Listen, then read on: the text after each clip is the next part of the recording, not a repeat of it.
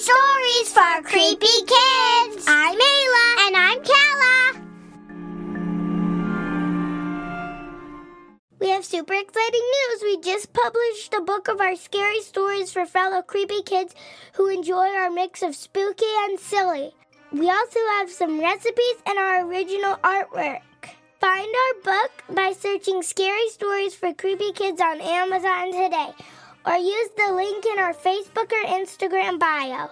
Thanks. Peace out. Bye.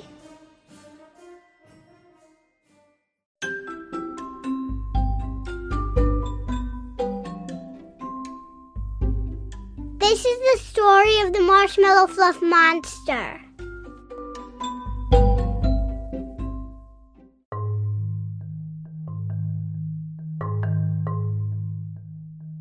Once upon a time, there was two little kids, Millie and Aniana, and their mom was pet sitting because their neighbors were out of town, and their mom had a key, and they snuck over to the neighbor's house in the middle of the night. Millie and Aniana broke into the neighbor's house in the middle of the night, and they were after the marshmallow fluff.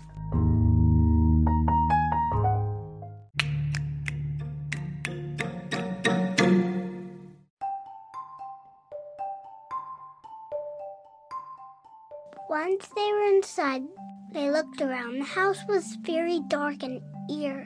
They headed for the pantry, and when they opened the pantry door, they looked around and saw the pantry was a total mess. When they looked at the marshmallow fluff jars, they saw little monsters eating all the fluff with their humongous teeth.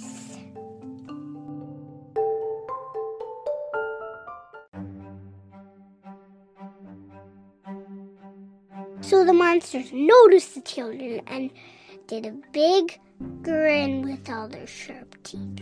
Then they leaped out of the jar and started nibbling on the toes. And they didn't stop until their toes were nothing but ashes. They kept eating, they kept biting and biting until the children were marshmallow fluff monsters.